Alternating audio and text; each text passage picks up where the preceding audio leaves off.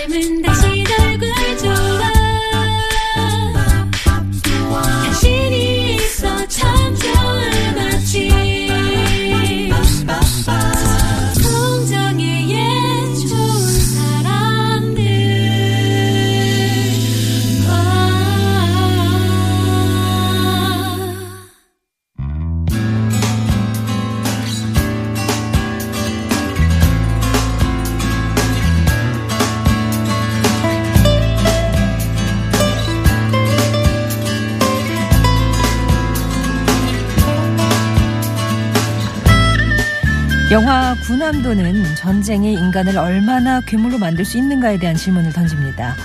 역사를 걸을 수 없어 역사의 그늘 속을 살다 간 사람들. 그 사람들 속 한 분을 소환하는 시간이죠. 김용성의 그분이 오신다. 동아시아 역사연구가 김종성 박사 오셨습니다. 안녕하세요. 예, 반갑습니다. 예, 군함도 보셨어요? 예, 봤죠. 아, 오늘 이렇게 군함도 전쟁 얘기하는 거 보니까 관련 주제가 나오는가 봐요. 예. 아, 예, 그렇습니다. 예. 네. 예. 그 우리 그6.25 전쟁을 배경으로 한 그런 이야기입니다. 아, 그 중에 한 분을 소환하는데 어떤 분이실지 일단 그분을 소개해 드릴게요.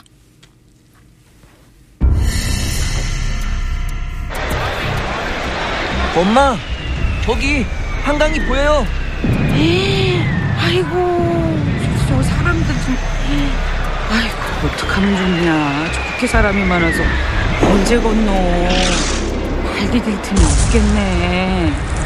다리 입구까지 가려면 한참 걸리겠어요. 이민국 포탄수가 저렇게 들려오는.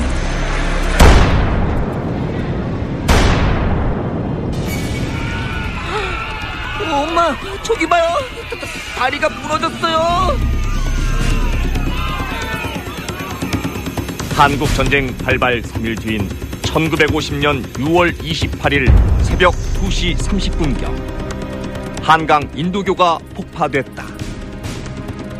당시 수백 명의 피난민과 수십 대 차량이 그대로 한강 물속으로 빨려 들어갔는데 한강 인도교 폭파를 현장에서 지휘한 죄로 그해 9월 21일 사형을 당한 육군본부 공정감 최창식 대령 그를 이번 주 주인공으로 소환한다.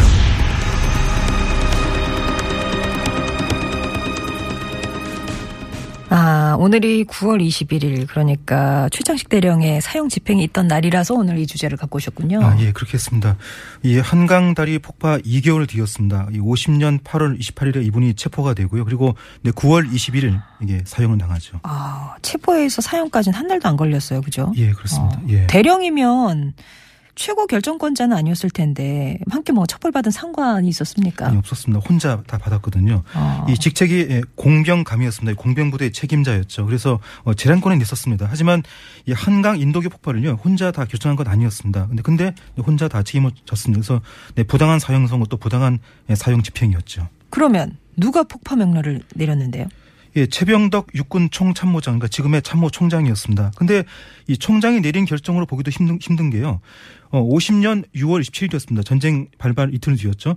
이 폭파 문제가 어, 국회 회의에서 거론이 됩니다. 이렇게 국회에서 거론된 문제는요, 이 참모총장 단- 단독으로 결정하기는 힘들죠. 이게 거의 뭐 정권 차원의 그런 결정인데요. 근데 근데도 이 최정식 대령이 혼자서 다이 책임을 지게 된 거죠. 음, 그러니까 최장식 대령은 어쨌거나 그 최병덕 육군 총참모장으로부터 이제 명령을 예. 받긴 받았었고, 근데 예, 그 그렇죠. 윗선은 또 자, 아직 그 물음표다 아, 예, 그런 말씀이신 거죠. 그렇습니다. 최창식 대령한테는 예. 그 어느 정도 재량권이 있었다고는 말씀하셨잖아요. 예, 그랬죠. 그럼 다리 폭파에 대한 책임이 어느 정도 있었다고 생각하세요? 네, 이분이 그 하급 병사가 아니고요. 네, 공병 감이었습니다. 근데 그때 나이는 그 서른 살이라도요. 이 공병 책임자였습니다. 어. 이 폭파 명령은 상부에서 내려왔어도 이 집행하는 건 또 공병 감이었죠. 그래서 이 집행에 관한 한또 이분이 또 재량권이 있었습니다. 그래서 그 재량권 범위 내에서는 분- 예, 분명히 책임이 있죠. 그 말씀은 상부에서 명령은 내려왔지만 집행을 안 하면 안 할 수도 있었다 그런 말씀이신 거예요? 아, 집행은 해야 되는데 그 뭐 시각이라든가 구체적인 그런 거 이제 구체적인 아. 거, 예, 그런 세부상은 이분 그 재량권 범위 내에 있었죠. 언, 언제 어떤 방법으로 이런 예, 그렇죠. 이런 거에 예. 말씀이신 거예요? 예. 어. 근데 나이 서른에 대령이 되고 예. 아, 나이 서른에 공병감까지 됐군요. 네, 지금은 뭐 서른 살이면 한 대위 정도인데요. 근데 그때 근데 그 당시는 이 국군 창설 4년 뒤였습니다. 이 초창기였죠. 이, 이 특히 그 장교가 부족한 시절이거든요. 그래서 이 나이 서른에 그러니까 이- 된 거는 29에 됐고요. 그래서 나이, 서른에도 이제 이 공병감 역할을 하게 된 건데요. 근데 그 당시 최병덕 참모총장도 나이가 36세였습니다. 다, 음. 예, 다 나이가 다 예, 젊었죠. 그러면 최창식 대령은 해방 전부터 군인이었습니까? 예, 그렇습니다. 해방 전엔 예, 일본군이었습니다. 이 때문에 민족문제연구소 친일 임명 사전에도 이분의 이름이 예, 등재가 돼 있고요. 아. 어, 이분 프로필을 말씀드리면요. 1921년 네, 서울 출생이고요. 그 일본 육사에 진학을 했습니다.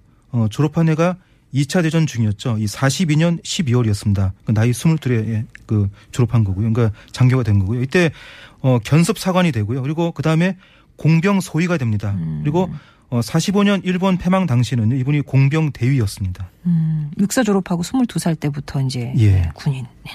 일본군에서 공병 장교였다는 경력 때문에 그래도 좀 예. 이렇게 나이 서른에 공병감까지 됐군요. 예, 그렇습니다. 그 해방 3년 뒤였습니다. 이 48년 12월인데요. 이때 이분이 국군 소위로 특채가 됩니다. 이때 나이가 예, 20, 28세였죠. 이때부터 국군 공병부대 이 창설에 참여합니다. 육군 제1공병단 단장이 되고요. 또 어, 49년 6월에는요. 육군 공병감이 됩니다. 그러니까 6.25 정확하게 그 1년 전에요. 그 운명의 그 공병감 자리에 임명이 된 거죠. 네. 자, 6월 27일 새벽에 국회에서 그 다리 폭파 문제가 논의됐다고 하셨잖아요. 예. 그러니까 그때는 서울 시민들이 피난을 떠나지 않은 때잖아요. 때죠. 예, 예, 그랬죠. 그 6월 27일 오전 2시였습니다. 새벽 2시였습니다. 어, 대통령이 대전으로 네, 피신을 하죠. 그 국회에 통보도 안 하고 단독으로 네, 비공식 피신을 하게 되는데요. 이때 국회에서 이- 그러니까 국회에서 다리 폭발을 논의한 그 시각이요. 대통령이 이때 그 라디오 방송을 합니다. 정부는 서울에 머물 것이다. 그러니까 국민들은 안심하시라. 네, 그런 예, 방송이었습니다. 음. 그래서 이 서울 시민 대부분은요. 어, 피난 갈 생각을 당연히 예, 못했습니다. 안 했습니다. 근데 이런 상황에서 대통령은요. 피난뿐 아니고요. 또 심지어 해외 망명까지 또 해외 망명을 또 준비를 했습니다. 되게 아주 무책임한 태도였죠. 그대로 계시라. 예. 시민들은 그대로 계시라 하시면서 하면서 본인은 이미 이제 대구 갔다가 대전으로 다시 올라왔다면서 너무 멀리 간 거 아니냐 그래가지고 대전에 있었고 녹음한 건 이제 튼 거고 망명을 계획을 하고 있었다고요? 예, 그렇습니다. 어디로 망명을? 이 자료가 크게 두 가지인데요. 네, 미 국무성이 발행한 그 미국 외교관계 이 책하고요. 그다음에 이제 다나카 다스오 전 일본 통산성 장관의 그 증언에 따르면은요. 6월 27일 새벽에 대통령은요. 어, 존 무치오 주한 미 대사한테요. 일본 망명 의사를 전달합니다. 그러니까 일본에다가 대한민국 정부를 그 대한민국 망명 정부를 세우고 싶다는 그런 뜻을 또 밝힌 거죠. 미국 쪽에서 뭐라고 답변을 했는데요? 예, 동의해 줬습니다. 그리고 일본 역시도 동의해 줬고요. 어. 그래서 그 한반도랑 마주 보이는 일본 섬이죠. 야- 야- 일본 지역이죠. 야마구치 현에다가요. 6만 명 정도의 그 피난 시설을 갖춘 그런 시설을 세우는 준비가 이때 착수가 됩니다. 아 근데 준비하는 도중에 어, 9월 15일 인천 상처전 인천 상처 작전으로요. 이 상황이 바뀝니다. 그러자 이제 없던 이야기가 되는데요.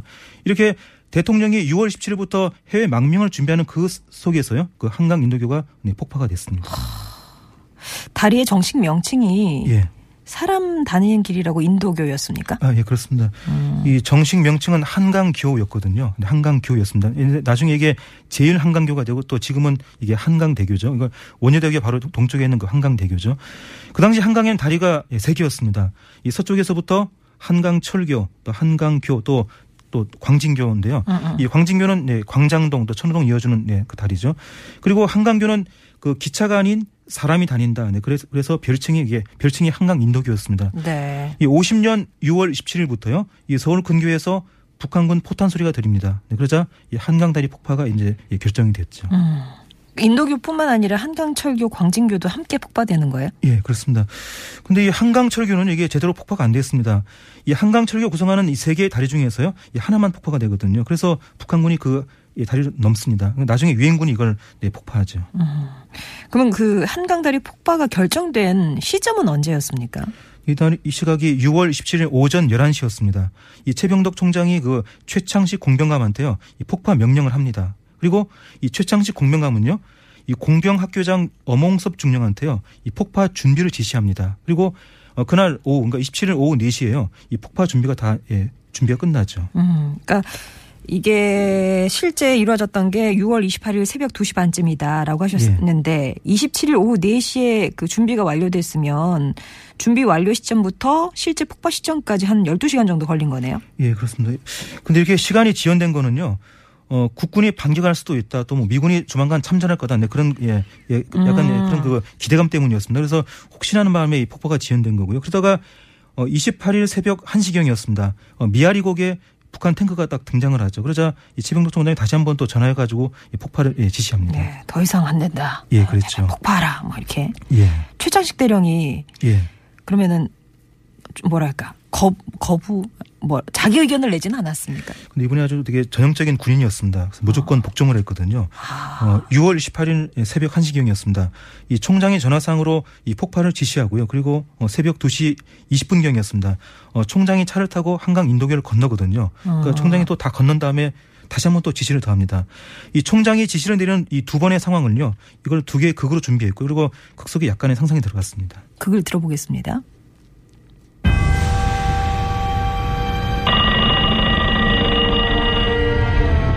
네, 공병감 최창식입니다. 공병감, 나 참모 총장이요. 한강 다리 폭파 준비는 다 돼 있지요?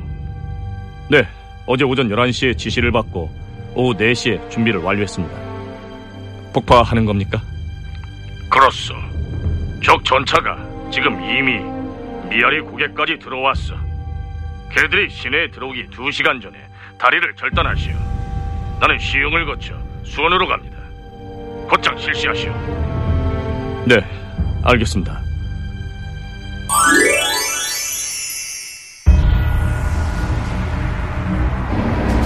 이 다리 하나 건너기가 이렇게 힘들었어요. 겨우 겨우 건넜네. 참모 총장님, 저희 공병감 오십니다. 공병감. 네, 참모 총장님.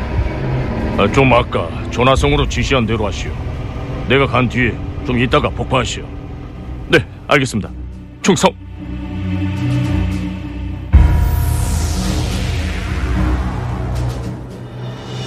그러니까 자기는 건너고 나 아, 건넌 예. 뒤에 바로 예, 이거 폭파해라. 그렇습니다. 예. 예. 좀 이따가 하라고 했죠. 예. 그 그때 이제 피난을 떠나신 분들이 꽤 계셨잖아요. 다리 음. 위에 피난민들도 많았는데 예고 방송 같은 거뭐 빨리 건너세요. 조금 있으면 할 겁니다. 뭐 이런 거 전혀 없었죠. 네, 그런 건 없었고요. 어, 총장이 지나가고 10분쯤 뒤였습니다. 그때부터 다리 폭파가 시작이 되는데요. 그때 한강 다리에 피난민이 한 4천 명 정도였습니다. 근데 이 중에서 500에서 800명 정도가요. 이, 이 물속으로 떨어집니다. 폭파와 동시에 그리고 이 차량도 한 50대 정도가 예, 추락을 했고요. 그 정, 네. 오늘은 한국 정제 당시에 한강 인도교 폭발을 현장에서 지휘한 죄로 그해 9월 21일 사형을 당한 육군 본부 공병감 최창식 대령을 만나고 있습니다. 노래 한 곡 듣고 와서 또 말씀 쭉 이어가 보도록 할게요. 밥 딜런입니다. Knocking on Heaven's Door.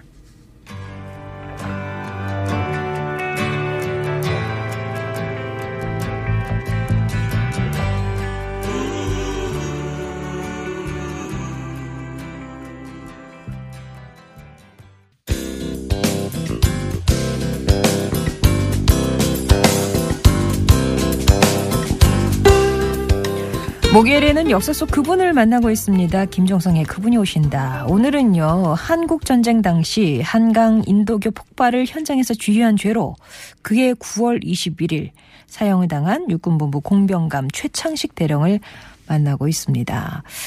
6월 25일에 전쟁이 이제 일어났고 6월 27일에 한강 인도교 폭파 예, 28일, 예. 이- 아니 그러니까 그 결정이 아, 예, 예. 있었고 한 12시간 후인 28일 새벽 2시 반쯤에 진 실제 폭파가 이루어졌는데 그 당시에는 이제 피란을 떠나는 서울 시민들이 다리 위에 또 많이 있었고요. 그래서 예. 폭발을 하는과 동시에 500에서 800명 어 이렇게 물속으로 떨어져서 사망을 했고 50대의 차량도 함께 추락을 했습니다. 예.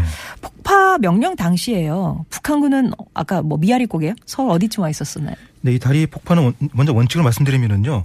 그 적군이 다리 앞에 왔을 때 하는 게 이게 가장 예, 그 조- 좋은 건데요. 음. 그러니까 한강교 북단 입구예요. 북한군이 왔을 때 이게 해야 되는 건데요. 근데 그 당시 국군하고 미군 사이에는요. 그보다 빨리 폭파하지 않는 그런 합의가 있었습니다. 어, 북한군 전차가 용산까지 용산에 오면은 용산 지나가면 그때 폭파하자 그런 합의가 있었습니다. 하지만 이것도 이 합의마저도 지켜지지가 못했고요. 그래서 북한군이 용산 도착하기 전에 네, 시내 아직 충분히 와- 오기 전, 전에 이제 이 폭파가 된 거죠. 약간 그 성급한 폭파였습니다. 음, 시점이. 예. 네. 그럼 북한군 전차가 진짜 한강교 북단에 출현했던 시점은 언제였어요? 어, 폭파가 어, 오전 네, 6월 18일 오전 2시 반쯤이었죠. 근데 북한군 전차가 등장한 거는요. 6월 18일 오전 10시였습니다. 그러니까 폭파 7시간 반 뒤였거든요. 그러니까 한참 뒤였습니다. 그러니까 너무 예, 급하게 폭파한 거죠. 그 다리에 진짜 피난 떠나기 예. 급급했던 분들이 영문도 모르고 예. 희생을 당한 거잖아요. 예, 그랬죠. 예. 다른 피해는 더 없었나요? 예, 많습니다. 어, 그 중에 대표적인 게 크게 두 가지거든요. 어, 하나는 이 서울 시민들이요. 이 피난을 못 갔다는 겁니다. 그 당시 서울 인구가 한 160만 명 정도인데요. 이 시민 대부분은 정부의 방송만 믿고요. 네, 피난을 안 갔습니다. 그러니까 서울 시민은 안심하시라. 이 방송만 믿고 네, 믿은 건데요. 이 상태에서 북한군이 미아리 고개에 들어왔고요. 정부가 한강 다리 끊었습니다. 그래서 이 서울 시민들 이 발이 묶이게 되고요. 또 수많은 시민들이 나중에 북한군에 부역했다, 피난 안 가고 부역했다 이 혐의로 또 나중에 예, 처벌을 받게 됐죠. 아, 피해가 두 가지 더 있다고 했는데 아, 예. 나머지 하나는 뭔데요? 이 국군의 핵심 병력이요 한강 이북에서 발이 묶입니다. 어, 이한 4만 명 정도의 병력하고요, 이 중장비가 다 묶이게 되거든요. 어. 그래서 이게 국군 전력의 심대한 타격이었습니다. 아주 이게 이 성급한 폭파 때문이었습니다. 이 다리 폭파로 북한군의 남하가 지연된 건 사실이었습니다. 그건 분명히 이제 예, 득이었는데 하지만 이 손해가 너무 컸습니다. 이 때문에 또 비판 여론이 강했거든요. 이 정부가 너무 무책임하다 또 성급했다 그런 비판들이 있었습니다. 어, 그렇구나. 최장식 대령이 이제 그때 서른 살이라고 했는데 예. 결혼은 했었습니까? 예, 했습니다. 부인 하나, 아들 하나인데 이게 아들이 어, 첫돌이 안 된 애가 있었죠. 그러면 그 한강 다리가 폭파될 때 가족들은 어디 있었어요? 예, 서울 시내에 있었습니다. 그 한강 이북에 있었거든요. 어. 그 6월 25일 이후로 부인은 그 남편하고 연락이 안 됐습니다. 그래서 아들을 데리고요. 이 서울 시내에 있는 그 친정집에 있었죠. 어, 그러니까 설에는 가족한테 따로 연락을 안 하고 한강 다리를 폭파했군요. 예, 그랬죠. 그 가족한테 개인적으로 연락을 안 했는데 이건 이 그 대령의 이, 이 군정신을 보여주는 대목입니다. 하지만 너무 급하게 네, 폭발을 했습니다. 그래서 또그 책임은 피할 수가 없는데요. 얘도, 얘도 물론 더 혼자 지는 책임은 아니었습니다. 근데 정부에 더 큰 책임이 있는 건 사실이죠. 어. 그러면 폭파하고 나서 어, 최창식 대령은 어떻게 됐습니까? 예, 예, 북한군에 밀려가지고 이 공병 부대를 이끌고요. 계속 또 남하를 하게 됐죠. 어, 그러면 6월 28일이 폭파일이었고 예. 8월 28일에 체포됐다고 하셨잖아요. 예. 2개월 뒤에 체포된 이유는 뭐예요? 네, 처음에는 아무런 문제가 되지 않다가요. 이 국군이 후퇴하다가 이 낙동강 방어선까지 밀리게 됩니다. 이 상황에서 어 8월 26일이었습니다. 이 낙동강 방어선 근처죠. 이 경북 군위에서요. 이 뜻밖의 사고가 생깁니다. 너무 황- 황당한 사고인데요. 음. 이 국군 공병부대가 이 지뢰를 매설하게 되는데요. 그걸 국군이 밟습니다. 우리 그이 공병부대가 매설하는 그 지뢰를요. 그래서 한 50명 이상이 희생이 되거든요. 그래서 이 헌병대가 수사에 착수하고요. 이렇게 결론 내립니다. 공경감 최창식의 감독 불충분이다 이렇게 그 결론 내리게 돼가지고 그래서 어 8월 26일에 이 최창식 대령이 아니 8월 28일에 이 예, 대령이 예, 체포가 되죠. 아, 감독을 충분히 하지 않았겠다. 그래서 이런 지뢰 사고가 일어났다. 예. 예, 그래서 체포가 됐는데. 그러니까 그 체포 원인 그 이유는 다- 한강다리 폭파가 아니라 지뢰 폭발 때문인 거네요. 예, 그렇습니다. 근데 그렇게 체포했는데 또 재판 과정에서는 이게 또 약간 그 화제가 바뀌어 가지고요. 지뢰 폭발이 아니라 이제 한강다리 폭파가 또 문제가 됩니다. 이 재판부는 이 다리 폭파 책임을요 전적으로도 이 최창식 대령한테 또 전가시키는 거. 그러니까 이번 그 재판하는 기회에 이제 모든 걸 다 이 대령한테 다 이 전가하는 건데요. 50년 9월 21일 그 이 군법의 재판 이 장면을요 이 재판 기록을 토대로 해서 네 극으로 구성했습니다. 들어보겠습니다.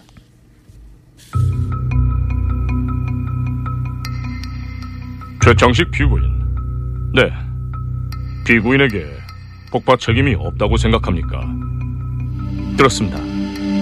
제가 책임질 일이 있다면 기술상의 문제뿐입니다. 그런데 기술적인 실패는 없었습니다. 저는 이 상관의 명령에 충실히 복종했을 뿐입니다. 최병덕 참모 총장이 폭파 명령을 내렸더라도 폭파 시각을 결정하는 건 피고인의 재량이 아닌가요? 만약 시간이 더 지연됐다면 적에게 한강교가 점령됐을지 모르지 않습니까? 그래서 시간에 관해서는 저에게 재량권이 없었습니다. 저는 명령대로 했을 뿐입니다. 교량 위에 차량들이 많았다는 증언이 있던데요. 제가 현장에 갔을 때 차량들이 줄져 통과하고 있었습니다. 저는 다 통과시킨 뒤에 틈을 타서 점화했습니다. 28일 상후 2시에는 적 전차가 시인에 침입했을 뿐인데 몇 시간 더 기다렸다가 폭파해도 무방하지 않았겠습니까? 참모 총장님의 명령은 적 전차가 시내에 침입하면 즉시 폭파하라는 것이었습니다. 저한테는 아무 재량권이 없었습니다. 예, 들어보면 억울하다. 예, 나는 그렇죠. 시키는 대로 했을 뿐이다. 예. 이 진술이 다 사실인가요? 아닙니다. 그렇지는 않습니다. 그 자기한테 재량권이 없었다. 또 다리 위에 차가 없었다. 이건 이건 사실하고 다릅니다. 근데 어, 적절한 시점에 폭파했다. 이 진술은요. 또 이 거짓이 아닐 수도 있습니다. 이 본인은 그렇게 판단했을 수도, 했을 수도 있거든요. 음. 그 피난민 행렬, 뭐 그리고 또 이 군용 차량 행렬, 또 북한군 포탄 소리 이런 걸 근거로 해서 판단한 결과 이게 그게 성급한 판단이 됐, 됐을 수도 있는데요. 그리고 또 이분 가족이 또 서울에 있었습니다. 그래서 이 최선의 판단을 하려고 아마 애를 썼을 건데요. 하지만 객관적으로 보면은 너무나 급한 판단이었고 또 그게 또 음. 그에 대한 책임은 분명- 분명히 있죠. 네. 재판 결과는 그래서 사형. 예, 그렇습니다.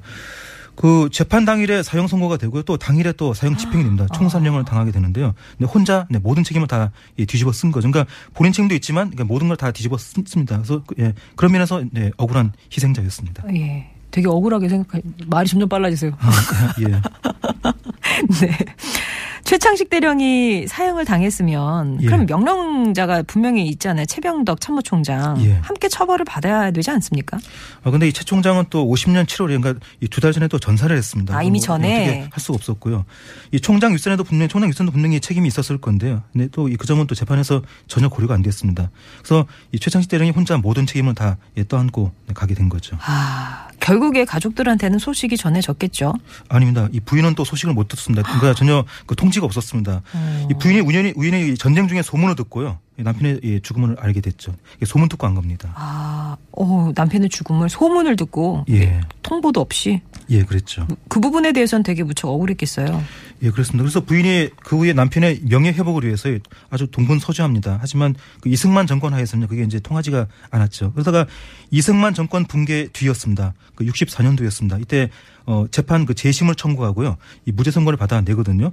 근데 이 최장식 대령은 분명히 책임은 있습니다. 근데도 이 무죄가 선고가 된 거는요. 너무 억울하게 죽었다. 그런 그 당시 동정심이 예, 작용한 결과고 또 그다음에 또 그다음에 이승만 정권이 붕괴한 뒤라서요. 이승만 성도 분위기가 강했습니다. 그래서 이런 분위기가 또 명예 회복에 도움이 예, 많이 됐죠. 네. 자, 그분이 오신다. 오늘은 어, 최창식 대령을 만나봤습니다. 김종성 박사님이었습니다. 고맙습니다. 예, 고맙습니다. 이글스의 데스파라도 8540번님의 신청곡 보내드립니다.